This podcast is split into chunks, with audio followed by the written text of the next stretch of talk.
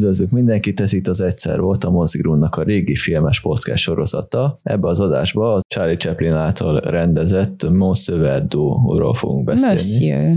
Mon- Monsieur? Monsieur. Monsieur? Hát Bocsánat. szerintem a franciás. Ha? Én Monsieur. franciásan ejtettem, Na jó. de hogyha már közbeszóltál, szia Katica. Hello.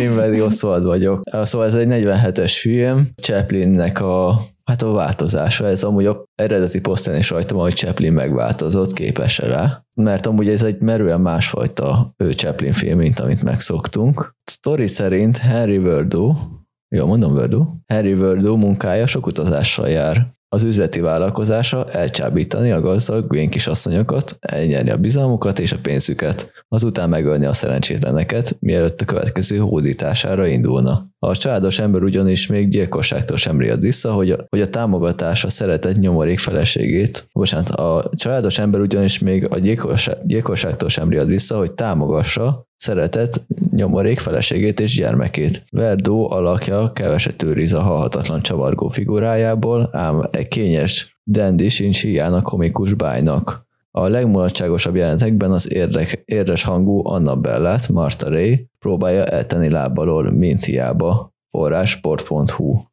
Érdekes egy leírás, a második rész nem túl koherens, de hát mit várjunk el egy sport.hu-tól sok esetben. Na, én inkább rátérnék arra, hogy vajon megváltozott-e Chaplin ebben a filmben, vagy tehát ezzel szerintem ez egy jó indítás volt, amit uh-huh. mondtál, hogy képes-e megváltozni. És szerintem, hogyha végigvesszük most itt, hogy milyen volt nekünk ez a film, hogyan láttuk őt, maga a film milyen, milyen tematikát követ, milyen stílusú, szerintem a végén talán választ tudunk adni erre, hogy képes volt-e megváltozni. Neked milyen élmény volt ez a film? Kettős. Egyrészt én megszoktam a, a Chaplinnek a formáját, a kefebbe visz meg a többit, ezért nekem kicsit először fura volt ez, de könnyen túléptem rajta. Nekem az volt a érdekes, hogy amúgy mennyire próbál a film során a Chaplin másfajta lenni, mégis önmaga lenni, és ez a fajta kettősség mennyire ütközött folyamatosan a film során. Egyrészt ez a gyilkos, de amúgy ilyen humanista szerep ütközés, hogy amúgy azért gyilkol, mert hogy a pénzzel támogatja a, szeren- a feleségét, aki nyomorék, de és hazudozik, meg ilyenek. Ez, ez nagyon kettős, mert az első fele az nagyon nem volt Chaplin, de a második az meg a Chaplin, és a film számomra emiatt egy ilyen kettős élmény, mert a film vége, amit felvet, az, nem, az szerintem nem foglalkozott eleget a film során, nem teljes mértékben ezzel foglalkozott, mert a film vége egy nagyon érdekes dolgot vett fel, és amúgy jól is fel van vezetve, de annyira nem jó, hogy amúgy a hatása végére olyan legyen a végkimenetel, végkimenetel miatt. Az első felét, tehát mondjuk úgy az első 40 percét, fél óráját a filmnek nagyon élveztem. Nagyon-nagyon kíváncsi voltam arra, hogy ki ez a megváltozott Chaplin. Azt amúgy én hozzátenném, hogy Orson Wellesnek része volt a történetben mint alapötlet és a forgatókönyvírásban is, igen, ha minden Cse- igaz. Igen, Chaplin 5000 dollárért vette meg a filmet Velesztől. Szerintem, tehát az elején én úgy éreztem, hogy Chaplinnek ez a néma filmes, kicsit tényleg ilyen túljátszó színházias gesztusokkal, és tényleg ez a nagy mimikára és gesztusokra épülő játék, amit a néma, film, néma filmekben megszokhattunk tőle, ezt igazából nagyon szépen tudja csatornázni a film oda, hogy ő egy ilyen sztereotipikus francia embert játszik, és ugye hát mind sztereotípia, milyenek a franciák, ilyen kis gurmék, ilyen piperkőcök, nagyon finom lelkűek, ilyen kis matadgatók, meg minden, és ez nagyon jól illet ahhoz a Chaplinhez, akit amúgy előtte megszoktunk, tehát ilyenkor tulajdonképpen még nem is kellett kilépnie, tehát hogy ilyen, szerintem a film elején nem az volt, hogy Chaplin megváltozott, hanem az volt, hogy csak egy olyan történetet sikerült adaptálni, amibe bele tudja vinni ezeket a karakterisztikai jegyeket, ahogyan ő szokott játszani, meg amilyen ő. Tehát az ilyen összeszorított csücsörítő száj, és a mindenféle ilyen kis kézmozdulatok, meg mimikázás, ez nagyon-nagyon ment az elején, de hogy ez olyan hiteles volt nekem. Tehát én ott el, el, el tudtam menni ezzel a karakterrel, hogy igen, na ő egy francia, és mennyire, mennyire vagány, hogy, hogy nem lóg ki a lóláb. De aztán szerintem fordult a kocka egy idő után, amikor, amikor már nem, nem volt ez annyira, tehát már túl sok lett az ilyen csetlés, botlás. Nehezen tudott szerintem amúgy a Chaplin, és ez neki kihívás volt, hogy a, egyszerre legyen önmaga, de mégis mást adjon, és ez a átmenet nehezen tudott szerintem létrejönni a film jelenetei során. Ezt úgy értem, hogy ez a néma, ezek a néma filmes eszközök, amiket ő amúgy már kisújból kihúz, az neki sokszor akár így reflexből is kijött, és a, a, akkor jött el, előtt ez a néma filmes Chaplin, de hangos filmként ez nem annyira tudott sokszor működni számomra, és ez is ilyen kettősség, hogy amúgy nehezen tudott, híresen nehezen tudott átállni a, a hangos filmre, és ebbe a filmbe is látszik, hogy ő azért szerintem az egész film során, hogy küzd azért, hogy önmaga legyen, mégis amúgy már illeszkedjen a korhoz, és még és ez néha azért nem jön ki. Hát zötyög, zötyög. Igen, igen, igen, próbálkozik, de nem olyan nagy sikerrel, mint ahogy más színész tudott átállni. Nekem az volt a különleges ö, kettőség, ha már a kettőségeknél tartunk, hogy az ilyen, tehát be, be van, egy pozícióban van a kamera, és akkor látjuk, hogy, hogy Chaplin most Monsieur Verdo karaktereként, de hogy így ide-oda nyúlkál, kicsit csetlik, kicsit botlik, de valamit nagyon csinál, nagyon-nagyon-nagyon oda teszi magát, tehát hogy ilyen, hát de igen, tehát amit ismerünk, ez a Tramp karakteres, néma filmes gesztusokkal, igen. stb ez uralja a film egy részét, és a másik részében pedig, tehát hogy közelik Chaplin arcáról, vagy a Monsieur Verdo, ahogyan monologizál. És egyébként az jól megy neki szerintem, tehát hogy én nekem az hiteles volt, amikor szomorúan néha a kamerában nézve, és egyébként ezt kiemelném, hogy én nagyon meglepődtem, hogy mennyi, mennyi kamerában nézés van hogy ez vajon miért? Miért lehet? Vagy nem, nem tudom, hogy neked feltűnt ez a dolog. De tehát a kettőség, amit akarok mondani, hogy Egyrészt ez a nagyon-nagyon hiperaktív karakter igazából azt, azt nagyon tudja hozni, vagy pedig, hogyha kvázi, most ezt tényleg ilyen idézőjelesen mondom, hogy amikor tudja, hogy most itt a monológ ideje, azt is amúgy szépen monologizál, tehát szépen val igazából az eszmékről, amiket gondol, stb. a film során, de hogy a kettő között tényleg óriási a kontraszt, azt hiszem. Tehát ez egy kettőség, azt hiszem a filmben ez a kamerában, kamerában nézés, meg a monologizálás, ez egy ilyen nagyon erős, hát nem is, hát ilyen nagyon erős ilyen Chaplini humanista üzenet kinyilatkoztatás volt, de mellette meg ott volt a kornak ez a vígjátékos, kicsit ilyen pamflé operettes jellege, hogy esik, botlik, mi cifra helyszíneken, cifra emberek járkálnak cifra ruhákban. Jaj, most meghalt, abból csinálunk egy kis humor jelenetet. Ez kicsit morbid humor, de azért olyan morbid, csak annyira morbid, hogy azért a kicsit a középosztálybeli ember is megértse, és ne undorodjon tőle, szóval annyira nem megyünk lefele benne. Nekem a egész uh, filmben volt egy olyan érzésem, hogy Chaplin egyszerre búcsúzik a Tramptől, meg az ezektől az eszményektől, és hogy ő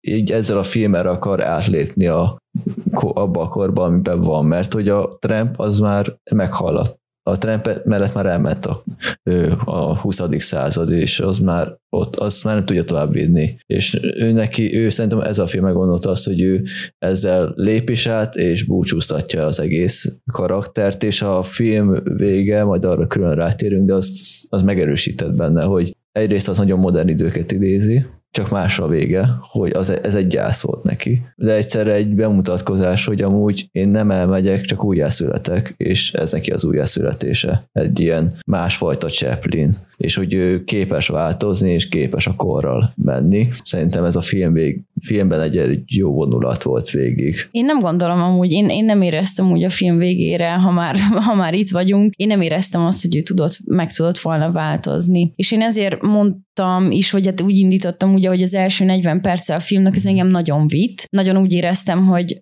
hogyan fog alakulni, átalakulni, vagy fejlődni ez a karakter, de nekem a, a vége, tehát a tárgyalás rész, az nekem nagyon egy nagyon hirtelen jött el, tehát előtte én nem láttam, hogy ez így fokozatosan fejlődne odáig, kvázi fokozatosan nyugodna meg ez a karakter odáig, hogy tényleg képes legyen egy ilyen valóban komoly szituációban egy valóban komoly kinyilatkoztatást adni, hanem kicsit olyan adhok jelleggel. Tehát én nem éreztem annyira azt, hogy dinamikusan változna meg benne. A történet pedig, amit mondasz, hogy kicsit, kicsit ez az operettes, vagy tehát ilyen vígjátékos dolog, szerintem nagyon furcsán keveredett össze azzal, hogy nagyon sokszor volt benne suspense, és egy, egy, egy inkább egy ilyen uh, thrilleres érzet.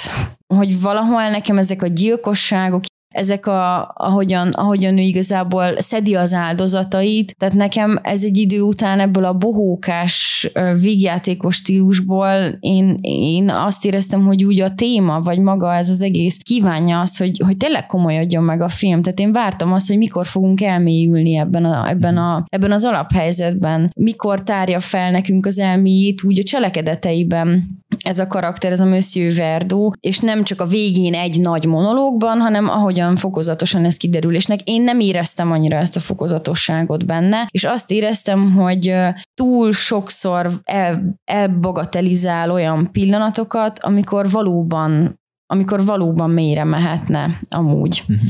a film. És a, és a, a téma komolysága, hogy mondjam, hogyha ezt Orson Welles rendezi meg, hát az, tehát az egy teljesen tehát ez valószínűleg tényleg egy teljesen más film lett volna. Mm. én egy kicsit sajnálom, hogy nem ő rendezte meg amúgy. Hogy nem ő rendezte meg a Chaplin-t. Hát Akár. Vagy igen, igen, mert, mert abból, abból tényleg kijöhetett volna egy olyan, nem is tudom, egy olyan, olyan érzékeny és annyira ilyen erre a, erre a kifacsart gondolkodásra, amilyen itt a Monsieur Verdónak van egy, egy, egy nagyon, egy, egy pszichotriller tulajdonképpen, hogy végigkövetjük egy embernek a, és itt is ugye bekúszik, tehát ez a háború okozta Gazdaság. válságos Igen. időszakban való megtébolyodása, ahol az emberek tulajdonképpen már nem tudják eldönteni, hogy most akkor mi az érték, vagy mi, mik az erkölcsi normák, amikhez ragaszkodni kéne, és kicsit egy ilyen anarchia alakul ki, legalábbis ebben a Monsieur Verdóban biztosan, abból a szempontból, hogy mi az, ami belefér emberileg, és mi az, ami nem. És nekem ehhez a témához sokkal inkább kívánkozott volna egy, komoly, egy komolyabb dráma, mint egy ilyen bohózat. Aminek egyébként a második felében nem az, hogy visszaköszön, hanem konkrétan a csónakos jelenetben a Tramp karakterül abban a csónakban. És ez nekem nagyon fájdalmas volt, vagy hogy, hogy én, én akkor egy kicsit úgy, hát ha szabad ilyet fogalmazni, vagy szabad így fogalmazni, akkor ott olyan úgy megsajnáltam. Uh-huh. Azt hiszem, tényleg, úgy tényleg megsajnáltam, hogy, hogy, hogy nincs, nincs az eszköztárában az, ami csak ez az ilyen, hát amit ismerünk a Trem karakterből, hogy így így behúzza a nyakát, és ilyen kedvesen így mosolyog, és úgy uh-huh. rázza Értem. a pilláit, tehát hogy, hogy ez, az, ez az, amit elő tud húzni a tarsajából, hogy vajon miért nem kutatott tovább, vajon uh-huh. miért, miért nem próbált meg valami mást, hogy mi volt ezzel a célja, hogy Szerintem az volt az a rész, ahol kimerült az eszköztára, és a a rutin jött elő belőle, hogy én ezt így tudom megoldani, nem, nem vagy most képes másra, csináljuk meg így, és akkor legalább magammal szemben amúgy önérzetes maradok. Hát, vagy önazonos. önazonos Bár hát igen. hát igen, nem, nem tudhatjuk, nem ugye, biztos. tehát nem voltunk ott, hogy ő most igen. miért így rendezte igen, meg saját magát. Chaplin a leírása szerint meg az, az volt az a teljesítmény, amivel a messze menőkig a legelégedett, legelégedettebb volt a pályája során. Szóval ő magával szemben úgy érzi, hogy kihozta a maximumot, amit meg akart itt csinálni, és én nekem úgy örülök csak. Igen, tehát a Chaplin filmek közül talán ez nem öregedett annyira jól, hogyha, hogyha, illetve egy, egy, egy, egy nagyon különleges ö, dokumentum az ő életpályájáról, vagy az életpályájának egy állomásáról, ahol, ahol próbálja becsatornázni a skijeit egy új keretrendszerbe, ami már a hangos film, és hogy hogyan küzd igazából ezekkel a dolgokkal. Kicsit próbálom kifejteni, amit mondtam, ez a, ez, ez a dinamikus változás, amit mondtál, hogy te nem, láttad, én máshogy mondanám, de mindjárt kifejtem akkor, hogy van az a szituáció, neked is volt szerintem nekem, és mindenkinek volt, volt, meg van is, meg lesz is, hogy bekerülsz egy közegbe, és ott viselkednek valahogy az emberek, és neked úgy érzed, hogy alkalmazkodni kell hozzá, és akkor elkezded azt a viselkedésmódot felvenni. Nem önazonos veled, és akár ellentétes is, de ahhoz, hogy abban a közegben benne maradj, neked fel kell vegye egy jegyeket. És én ezt a Chaplinnél ebbe a filmben azt vettem észre, hogy ő fel, megnézte, mi van abban a korban, mi az, ami ö, működik, meg szerinte is jó, meg az emberek is emberek szerint is jó, meg kritikusok szerint, és hogy ő úgy gondolta, hogy ő felveszi ezeket a jegyeket, és így alkotja meg ezt a filmet. Próbál azért valamikor beemelni olyan, olyan jegyek, jegyeket, amiket viszont, amiket viszont ő tud, meg szeret. És ebből áll a film számomra, hogy Chaplin próbál korhoz igazodni ö, színészileg, meg úgy írja, meg rendezi a filmet is, hogy ez korhoz passzoljon, mo- korhoz képes modern legyen, meg ö, minden benne legyen, ami, mi, ami miatt amúgy jó egy film, meg ö, az összes elem, a hangos film elemei működnek, viszont attól függetlenül, amikor éppenséggel lehető, valahogy becsempészik egy olyan részt, ami meg hozzá jobban passzol és őszintébb. Itt most gondolok a hajléktalan lányos részre akár, vagy a csónakos részre, mint az a negatív, a hajléktalan mondjuk a pozitív rész, mert én nekem a hajléktalan lányos rész, amikor ő azt meg akarja ölni, és abban a lakásban szűken vannak, az egy nagyon szép rész szerintem, és a film egyik csúcs része, Abszolút, én is egyetértek, igen, ott igen, volt igen. az a, a Chaplin, aki amúgy még a korhoz is passzol, mert a múltat úgy hozza vissza, hogy mint egy ilyen nagyon tisztességes öreg ember, aki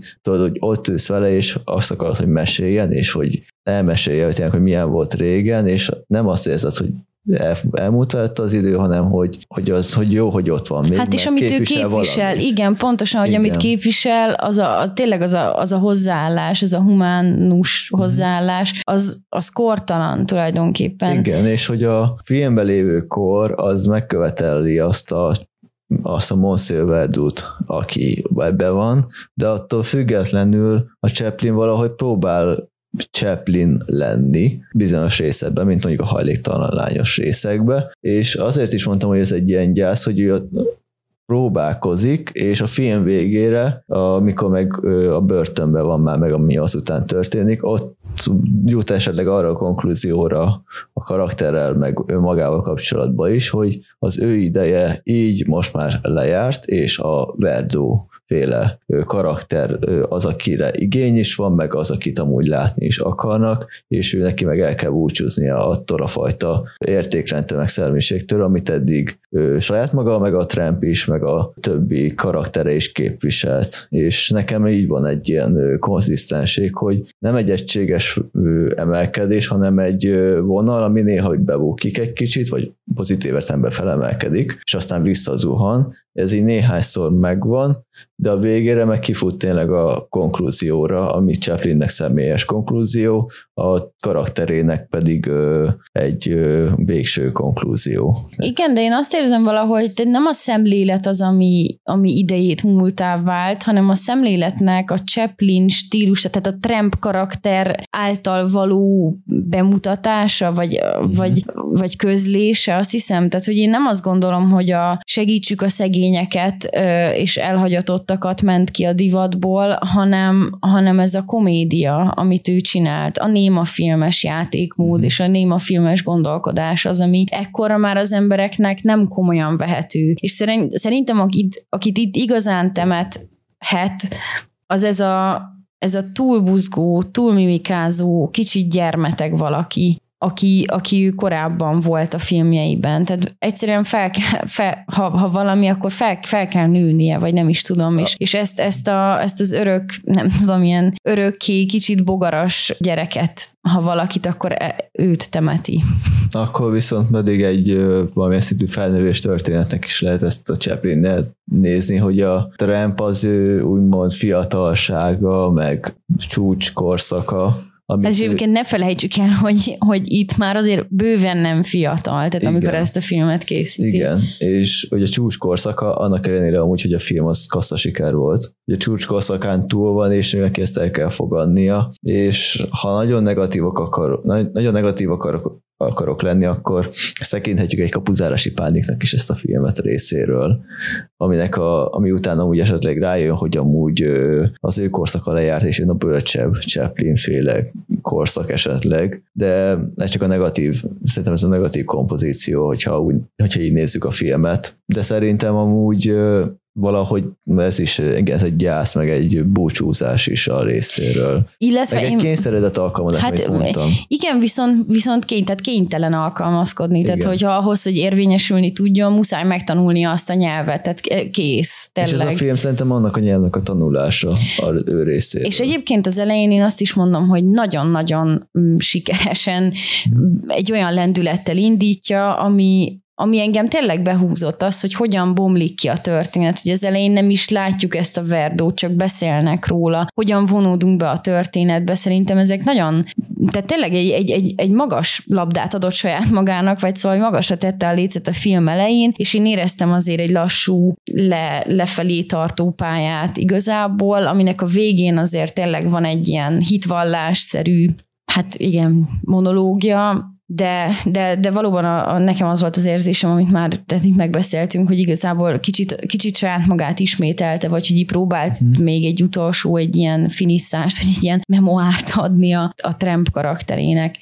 Viszont én tényleg azt gondolom, hogy ez a téma, ez megkíván hat, és megkívánhatod, megkívánt volna akkor is egy egy komolyabb hangvételt és kevesebb bohózatot, vagy, vagy egyre kevésbé ilyen bohóckodós Igen. dolgot. Még egy dolgot én behoznék egyébként, ami miatt én nagyon kíváncsian ö, néztem ezt a filmet, az az, hogy köztudott ugye, hogy Chaplinnek mennyi nő ügye volt. Igen. És én ilyen szempontból is látom egyébként ebben a Nyilván, igen, de hogy nyilván nem voltunk ott, tehát nem, nem tudhatjuk, hogy ezt most miért, miért pont ezt a történetet választotta, de hogy azért ő már itt, a, hogy mondjam, már nem fiatal, stb. túl van tényleg a csúcson, és az, ahogyan, ahogyan látjuk, hogy ő ő, aki tényleg köztudottan egy, egy, egy nőcsábász, nagyon sok nővel kikezdő, ilyen nyughatatlan vérű alkotóember volt, hogyan viszi ezt vászonra, és én, én nekem ez megható volt egyébként, tehát hogyha valami, akkor ez tényleg megható volt benne, és a végén pedig elgondolkodtató, hogy, hogy vajon az a vallomás, amiben végül is azt mondja, hogy neki a lelki ismerete az tiszta, tehát hogy ő nem bán semmit, az mit árulhat el vajon róla, mennyire kell ezt azonosítani igazából vele, meg, meg úgy az életvitelével, meg ilyesmi, hogy ez szükséges volt, vagy enélkül nem lehetett volna az, aki lett. Szerintem ezek elgondolkodtató dolgok, és, és hogyha önreflexiónak veszik, akkor ez egy ez egy, ez egy szép és nagyon bensőséges dolog. Igen, amúgy a Verdó karaktere az amúgy egy való szeméről lett ábrázolva. Henry Desiree Landro alapján készült, akit 22-ben guillotine végeztek ki. Szóval valóságban létezett ez a személy, csak más néven. Amúgy még, amit megjegyeznék, hogy a, a vége, a végéről azért beszéljünk, mert egyrészt amúgy említetted is, hogy meg én is, hogy kicsit, hogy a vége azért nagyon erősen, hát kicsit erősen más számomra, a, mint a film nagy része, és számomra is amúgy meglepően gyorsan váltunk át erre a végső konklúzióra. Úgy hirtelen amúgy, mintha hirtelen lekapcsolnák a villanyt, és gyertyafényre váltanánk, olyan volt számomra, hogy... Hát vagy pont fordítva, az ilyen gyertyafényes sok mindent eltakaró és mm. ö, nagyvonalú, á, ez csak Chaplin, nem baj, aranyos, hogy csetlik, botlikból valaki széthúzná a függönyöket, és tényleg valamilyen igen, nagy világosságot, tehát igen, de ugyanaz. Igen, ugyanaz. Nekem a vége ha amúgy jobban rávezetik a végére ezt a dolgot, mármint jobban kapcsolódik a, mondjuk úgy a film 80% az utolsó 20-hoz, akkor amúgy nekem ez a sokkal nagyobb élmény lett volna, és egy tényleges koherens dolog lett volna Chaplin-től, de számomra a vége az egyrészt nagyon tetszett, ez a komolyság, mint ami a film nagy részében volt, de attól még, attól még értem, hogy Chaplin a többit, azt miért csinálta úgy, ahogy. Csak nekem túl erős volt az a rész a többihez képest. És mi az a gondolat, amit kiemelnél a beszédéből, vagy abból a tárgyalásos szituációból, ahol ő szint val? Mi volt ez, ami téged megfogott benne, vagy mi az, ami elgondolkodtatott? Erre nagyon kíváncsi vagyok. Hát az volt érdekes benne, hogy Chaplin úgy beszél amúgy a, a gyilkosságokról, meg a kormányokról, hogy amúgy, ha nagyban, aki nagyban csinálja, az nem fog bűnös lenni, mert túl nagy ahhoz, hogy bukjon a kicsik elmentik, a nagyok könnyebben elszámolnak. És a film, film elején is a, ugyebár a gazdasági válság és hogy a bankokból nem tudja ment, ki, ki kell menteni a pénzt, és ő mint kicsi részvényes próbálja a pénzt mozgatni ide-oda. Szóval ez a kicsikén harcolni a nagy ellen dolog ö, számomra nagyon erősen lett kommunikálva, Mm, és az, hogy Chaplin beszél arról, hogy amúgy ez a tőzsdében kifejezés, a too big to fail, szóval túl nagy az, hogy bukjon, ez ki lett mondva 47-be, az számomra nagyon erős, és amúgy kortól független, mert ez ma is működik, ma is nem lehet az, hogy a Apple csődbe megy, vagy a Facebook csődbe megy, mert túl sok pénz van nála, és túlságosan bele van nőve a gazdas, a adott költségvetésbe, egy ország költségvetésébe, hogy amúgy bukjon. Emiatt nem fog sose bukni, mert hogy a központi költségvetésből lesz neki tolva, másképp, mert ha bukna, akkor a luk keletkezne a adott ország költségvetésébe, hogy azt nem élné túl egy gazdaság. És már akkor is voltak ilyenek, és a kisember meg csak folyamatosan csak rohanhat ide-oda, és hogyha egy ilyennel találkozik, akkor meg előbb-utóbb tényleg ott fogja végezni, hogy vagy az utcán, vagy a föld alatt. És a Verdó karakterével meg pont ez történt, és pont ezeket mondta ki, hogy amúgy ha kicsibe csinálod, akkor előbb-utóbb megesznek. Olyan ügyesnek kell legyél, hogy nagyjá válj, hogy ne tudjon megenni egy nagyobb de valójában mindig van egy nagyobb. Számomra ez volt. És ez, ez volt nagyon erősen, és amúgy nagyon jól megfogalmazva, kiközvetítve, amihez, amit ne is mondtam monológként, Chaplin nagyon ért, és amúgy ö, ennek nagyon örültem. És hogy amúgy ezt felvállalta, mert Chaplin nem vállalt fel annyira kifejezetten az, hogy kormányokkal, meg pénzügyi dolgokkal kapcsolatban ő, dolgokat eddig. Inkább ő, emberi, érzelmi szinten, mint a diktátorban. Szóval számomra ez volt neked. Ami úgy me- tényleg úgy megütött a fülemet, vagy ugye szerintem a karakterének, vagy ennek a Monsieur Verdónak a, a lényege az talán nekem ez volt, hogy ő, ő a saját lelki ismeretében nem érzi magát rosszul, amiatt, hogy nőket, nőket kirabolt és meggyilkolt, mert ezzel valami nagyobb jót akart szolgálni. Legalábbis itt a saját elmondása szerint ő így látta saját magát ebben a szituációban, és ugye ehhez csatlakozik az, amit te is mondtál, ez a gazdasági helyzet, politikai helyzet, amiben ugye a nagyobb megeszi a kisebbet, és hogy ez egy nagyon érdekes ilyen személyiségtorzulás, azt hiszem, vagy hogy egy ilyen messianisztikus hozzáállás. Amennyire komoly volt ez a hitvallás a Monsieur Verdótól, én nagyon örültem volna, hogyha ez visszafele is kijön ebből a karakterből, vagy hogy így látjuk, ahogy ő így lassan szépen elborult. Tehát kicsit már ez az ilyen Joker szintű volt, azt mhm. hiszem ez a, ez a hitvallás, amit ő elmondott, hogy ő ezeket a nőket, akiket megölt és, és kirabolt, hogy ő igazából megmentette őket kvázi, vagy hogy ő, ő ezáltal tette őket, nem tudom, biztonságba, vagy a pénzüket biztonságban, szóval, hogy ő egy furcsa módon, egy furcsa, nem a törvényes logika szerint gondolkodva, ő igazából egy, ő igazából egy jó ember azt vázolta, hogy amúgy inkább ő kezelje a pénzét ezeknek a nőknek, mint a bankok. Mert hogy ő jobban bánik velük, mint a bankok, mert ő tudja, hogy a bankok meg hogy kezelik a pénzt, mert hát a film egészen során a Verdó rohant a pénze után, mert a bankok ezt meg azt csinálták. És ez volt a végső kifakadás abba a beszédbe, hogy hogy a bankok, a nagyok, azok mit tesznek a embernek ez esetben a pénzével és hogyha viszont kisebbe ezt behelyezzük, akkor azt viszont meg a bankok nem hagyják.